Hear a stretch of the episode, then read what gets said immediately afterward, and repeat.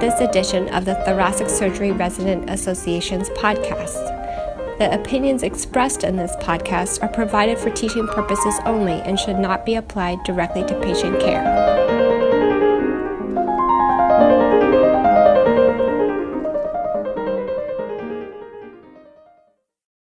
Hello, my name is Matthew Janko. I'm a cardiothoracic surgery fellow at University Hospitals, uh, Case Western Reserve University in Cleveland. I'm joined by Dr. Joseph Sabik, professor and chairman of surgery, and one of the world's leading experts on coronary bypass surgery. Today we're going to be discussing uh, total arterial revascularization. Uh, hi, Matt. Thank you. Thanks for the nice introduction. All right, so let's begin with a case presentation. A 50 year old woman presents to the clinic with chest pain during light exercise and intermittently at rest. She has a history of hyperlipidemia, obesity, smoking, and a family history of coronary artery disease. Her uh, echocardiogram is normal, but the stress test is positive. Her coronary angiogram reveals severely obstructing lesions in the left anterior descending, diagonal, circumflex, and posterior descending arteries with a high syntax score. Other causes of her symptoms have been ruled out. How do you approach this patient? Well, great, Matt. Just so I can summarize, so we have a woman she has multiple risk factors for coronary artery disease and has had a heart catheterization, which demonstrated multi-vessel disease. I also understand she had a positive stress test. So, you know, these are the type of patients that we see pretty much every day, you know, as, as coronary surgeons. And you're always kind of debating, you know, should the patient have medical therapy? Should they have percutaneous intervention? Or should they have coronary artery bypass surgery? You know, the data is old. And it's always it's a problem that we all face as heart surgeons because the data is old. But I have to say, being in practice for now almost three decades, I've learned how valuable coronary surgery is. So I think she's an excellent candidate. You know, we know from syntax that when patients have multivessel disease, whether they're treated with coronary intervention or surgery, that patients who have surgery tend to live longer and they have fewer complications, and particularly late myocardial infarctions. And we know from very early studies, you know, that were done in the 70s and 80s, such things as the, the VA, the CASS study, and the European Cooperative Study, that when patients have multivessel disease, they do better with surgery than medicines. Now, having said that, medicines have improved over time, and you're probably familiar with the, the ischemia trial, which at least suggests that some patients with chronic, you know, stable angina can be treated as well medically. You know, I have to admit, my bias is that I think this patient would be treated surgically. Again, I think it's better than percutaneous um, intervention. So I think, again, she'd be uh, an appropriate candidate uh, for surgery. And we'd be looking at doing bypass grafts, or LAD diagonal and circ, and, and PDA, I believe you said. That's right. Thank you. So uh, we know that an important predictor of effectiveness of coronary artery bypass is the patency of the graft itself. So, what do you think are some of the factors that affect coronary graft patency? So that's again a, a, great point, and I think it's just kind of logical. You know, if you're going to go do an operation that consists of you constructing bypass grafts, the effectiveness of that operation is going to depend on whether your bypass grafts stay open, right? And actually, this is something that I became really interested in early in my in my career, and still am very very interested in. And I, had, I was very fortunate to be in an environment where we had a lot of data. Now, it was observational data on grafts, but we learned a lot. You know, one of the things, obviously, that, again, I think is probably just logical is, is time. You know, the longer a graft is in place, the more likely it is to fail. The caveat, though, is that's not really true for arterial grafts. That's really true for vein grafts. And the reason being is that vein grafts develop atherosclerosis. And what happens is, as you can think about it, we take a vein which is in a low pressure environment, and now we harvest it from the leg, and then we put it in a high pressure environment. Both harvesting it as well as being in the high pressure environment can lead to intimal injury. And this intimal injury then leads to platelet adherence. The platelets release factors which can cause smooth muscle migration into the intima, which is the precursor for atherosclerosis. And so this is a process that happens over time. And by five years, you're really starting to see the development of atherosclerosis in vein grafts. And by 10 years, at least half of that vein grafts have closed due to atherosclerosis, and the other 50% have atherosclerosis in them. That's very different than arterial grafts, you know, particularly the internal thoracic artery. and I think is probably true for such things as the radial and gastroepiploic as well, they don't tend to develop atherosclerosis, and a very low percentage of these grafts have atherosclerosis in them at the time of harvesting, well less than 5%. And so if a, an arterial graft stays or is open, it's likely to stay open for a very long time. And that's some of the things that we learned. If an arterial graft was open at 5 years, at 10 years, 15 years, it's going to stay open. Now, what are the factors that influence whether an arterial graft stays open? And that's really all about competitive flow. And what I mean by that is that's the flow that is in the, the coronary artery itself. And so if an artery has a 50% obstruction, versus a 90% obstruction, we know there's going to be a lot more competitive flow in the artery that has a 50% versus an artery that has a 90%. And one of the things that, that I like to think about is that arterial grafts are smart and they can respond to their physiologic need. And so if you put an arterial graft to an artery that's not significantly blocked, there's a chance that that, ar- that artery graft could constrict and close over time. And that failure rate is relatively small and is not as great as we think. But that's the factor that influences arterial grafts. And so I think there's even some interest now in, in using FFR and other means to evaluate coronary arteries. But honestly, as surgeons, you know, we don't always have that information at our fingertips. You know, we might, somebody's going to get a diagnostic catheterization. The cardiologist sees by angiography they've got high grade disease in all three vessels. They're not necessarily going to do FFR. The question always then becomes you referred somebody who has moderate disease in a vessel, what do you do with that? But we can save that for another talk someday. Uh, but either way, I think that arterial grafts give us the best chance of giving patients good long term results. And so again, when you're, when you're dealing with patients with critical disease and multivessels, the arterial grafts are most likely to stay open. You know, other factors that influence patient, uh, you know, graft patency, the coronary grafted. Um, for instance, grafts constructed to the LAD tend to have better patency than those constructed to the main right coronary artery. Probably that's due to things like runoff LAD grafts, and often LAD gra- LADs are collateralizing other blood vessels in the heart. You know, the right coronary is often diseased and calcified, so probably not a great choice. And then we look at things like diagonals, circumflexes, posterior descending arteries. They kind of have intermediate patency. So it's usually, as you know, my preference, I'd rather graft a PDA than a main right when the right coronary is obstructed when I can. And then there are certain patient factors. We know that uh, women have worse patency, uh, uh, grafts constructed in women have worse patency than grafts constructed in men. Maybe that has to do with the size of the coronary arteries in women versus men. Not exactly sure. We know that younger patients tend to have um, worse graft patency. And my assumption's always been that when you're operating on someone who's younger, they've got more aggressive atherosclerosis. Maybe they're more likely to have genetic uh, predisposition to, you know, hyperlipidemia and, and other risk factors. Thank you so much. That was uh, that was great.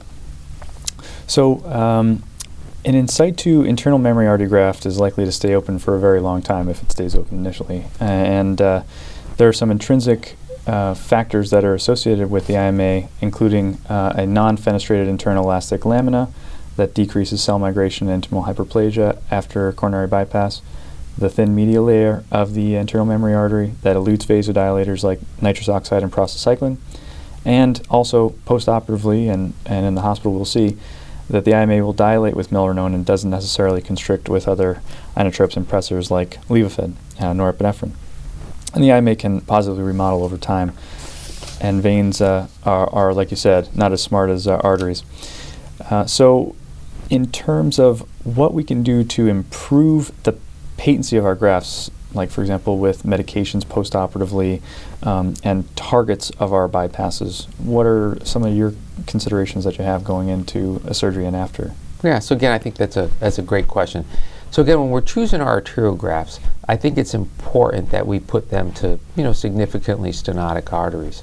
You know, although there are situations where you you may still put it to an artery that's 60 or 70 percent obstructed, and again, the patency of that is still very good, but it's not as good as when we can preferentially put it to an artery that's 90% obstructed.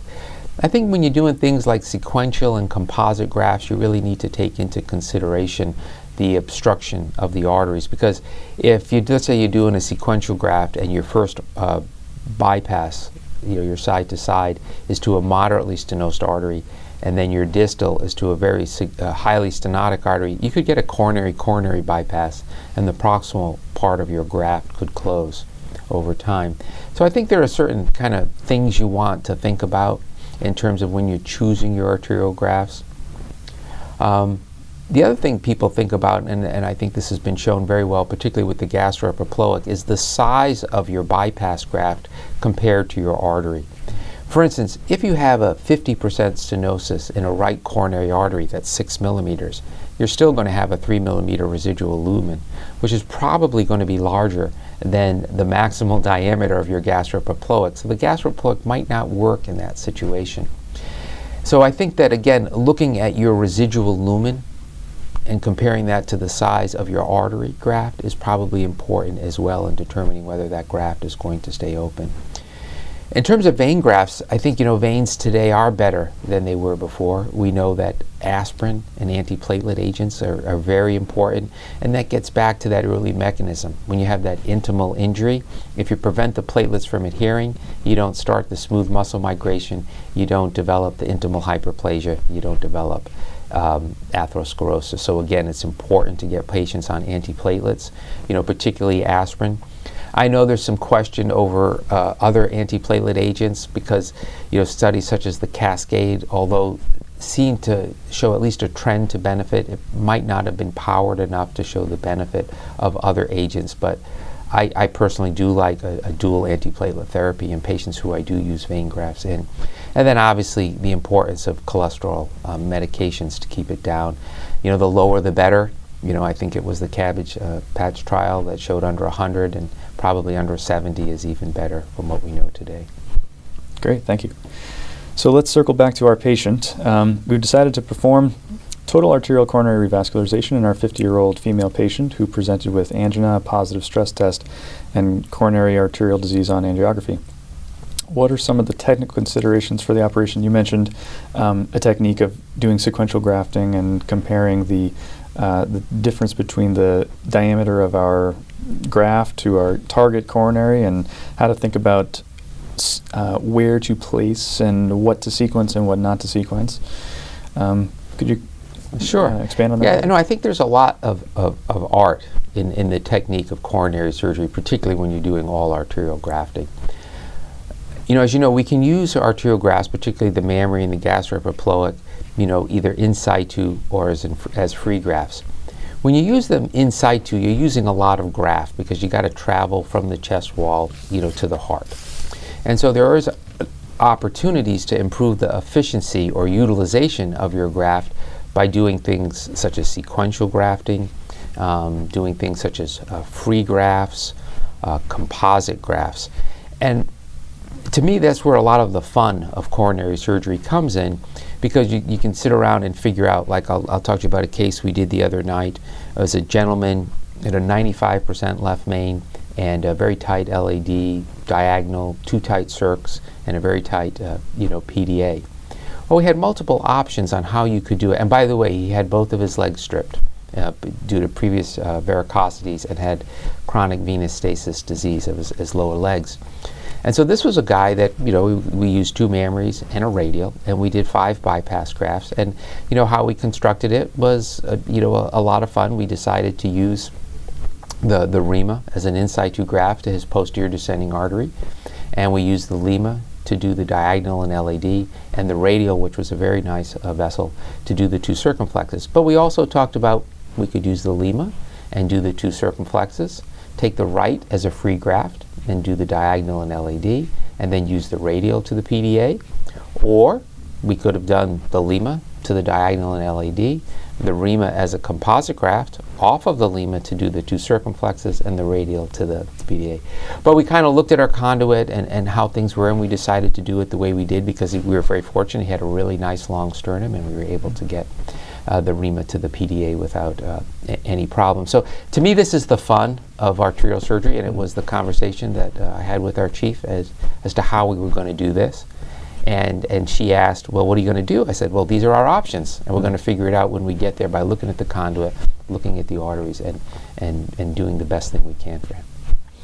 So, uh, in terms of thinking about using the uh, bilateral internal mammaries as either in situ or as a free graft, one of the benefits of using the IMA as a free graft is maybe we don't need to necessarily harvest such a, length of the artery, and that may perhaps uh, decrease the risk of having a sternal complication if we're devascularizing the chest wall less and leaving more of the uh, IMA behind.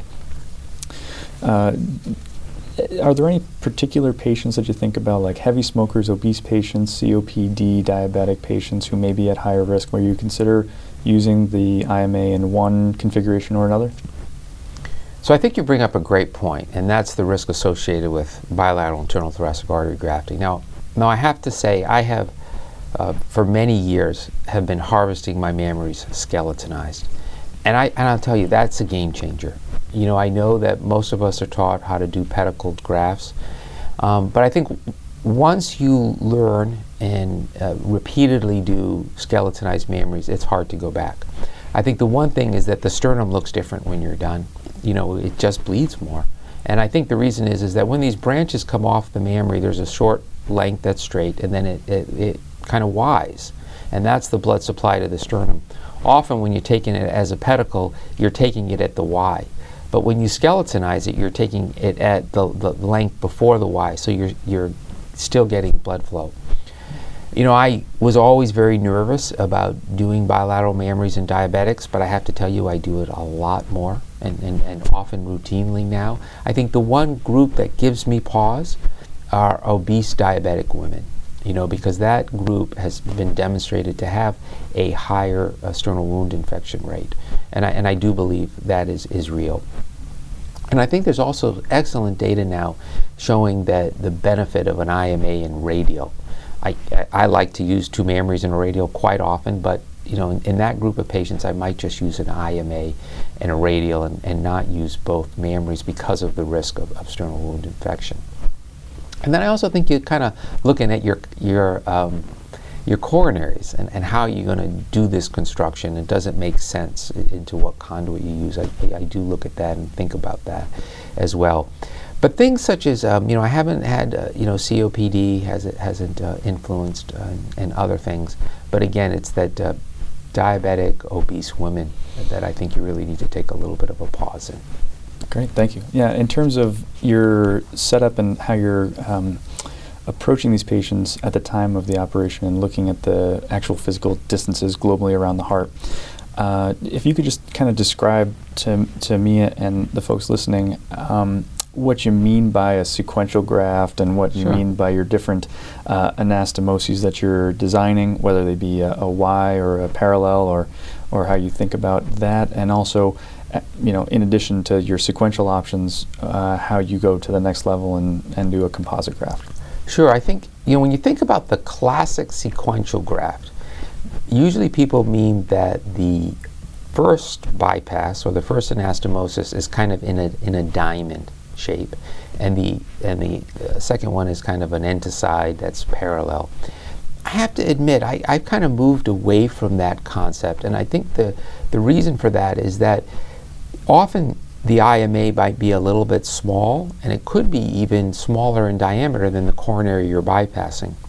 Doing that diamond anastomosis in that situation can be technically harder, and you also have the tendency to flatten the graft just because you want to make your arteriotomy probably about one and a half times uh, the diameter of the coronary, which can really flatten your bypass graft. But if you do a parallel anastomosis in that situation, you can make your anastomosis as long as you want, and you're not going to flatten the graft. And then you're actually doing the diamond anastomosis at the last anastomosis because the way the graph will, will, will lie. And I know that surprised a lot of people, but I got to tell you, it's a, it's a very easy technique to, to learn.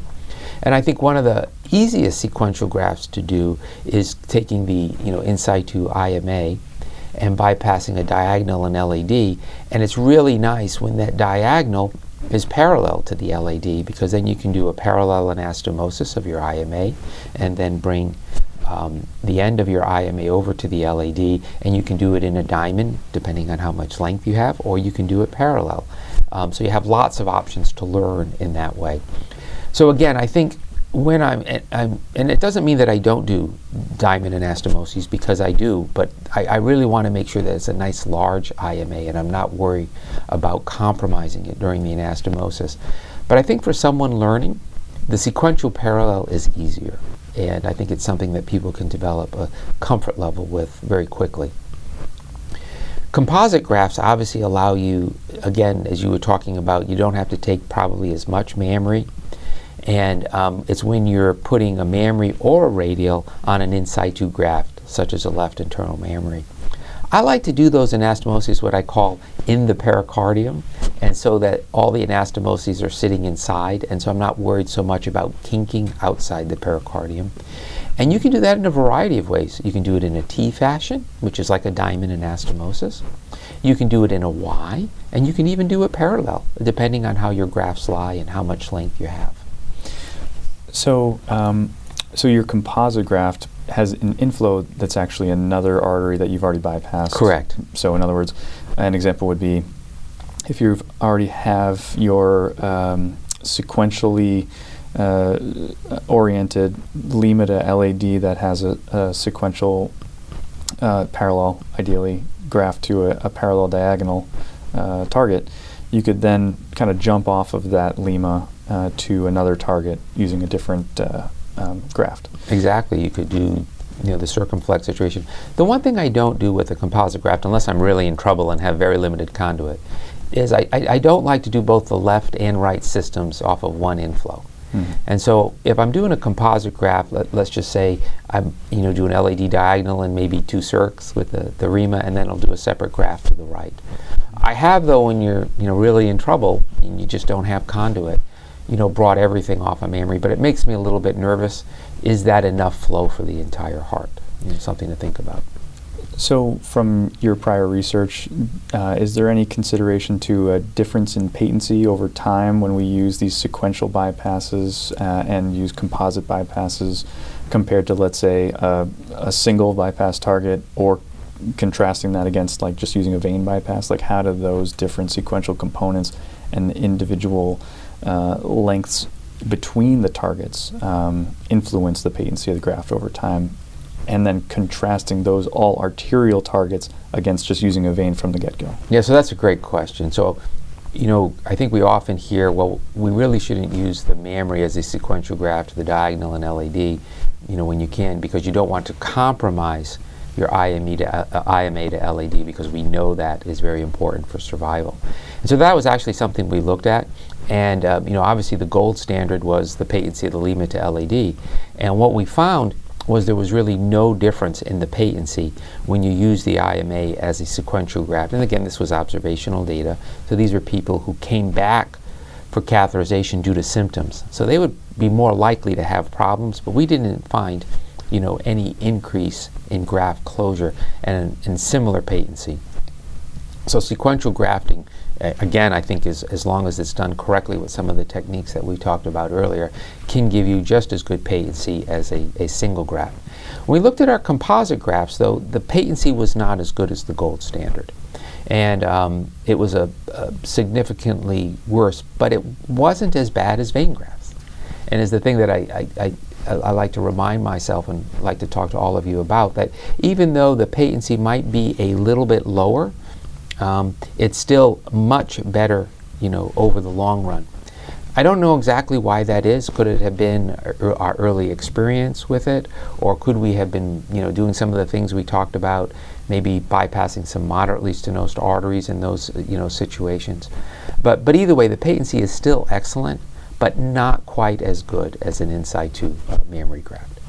I think uh, you know, we started this conversation by comparing some of our either medical, endovascular, or surgical techniques to revascularize young patients who we expect to live for multiple decades. And uh, I think you've really kind of shown us through your prior work and here today in this conversation that using a total arterial bypass is uh, the way to go when we're thinking about patients who are going to be living longer than 10 years, especially. Yeah. Well, thank so you. I want to thank you so much.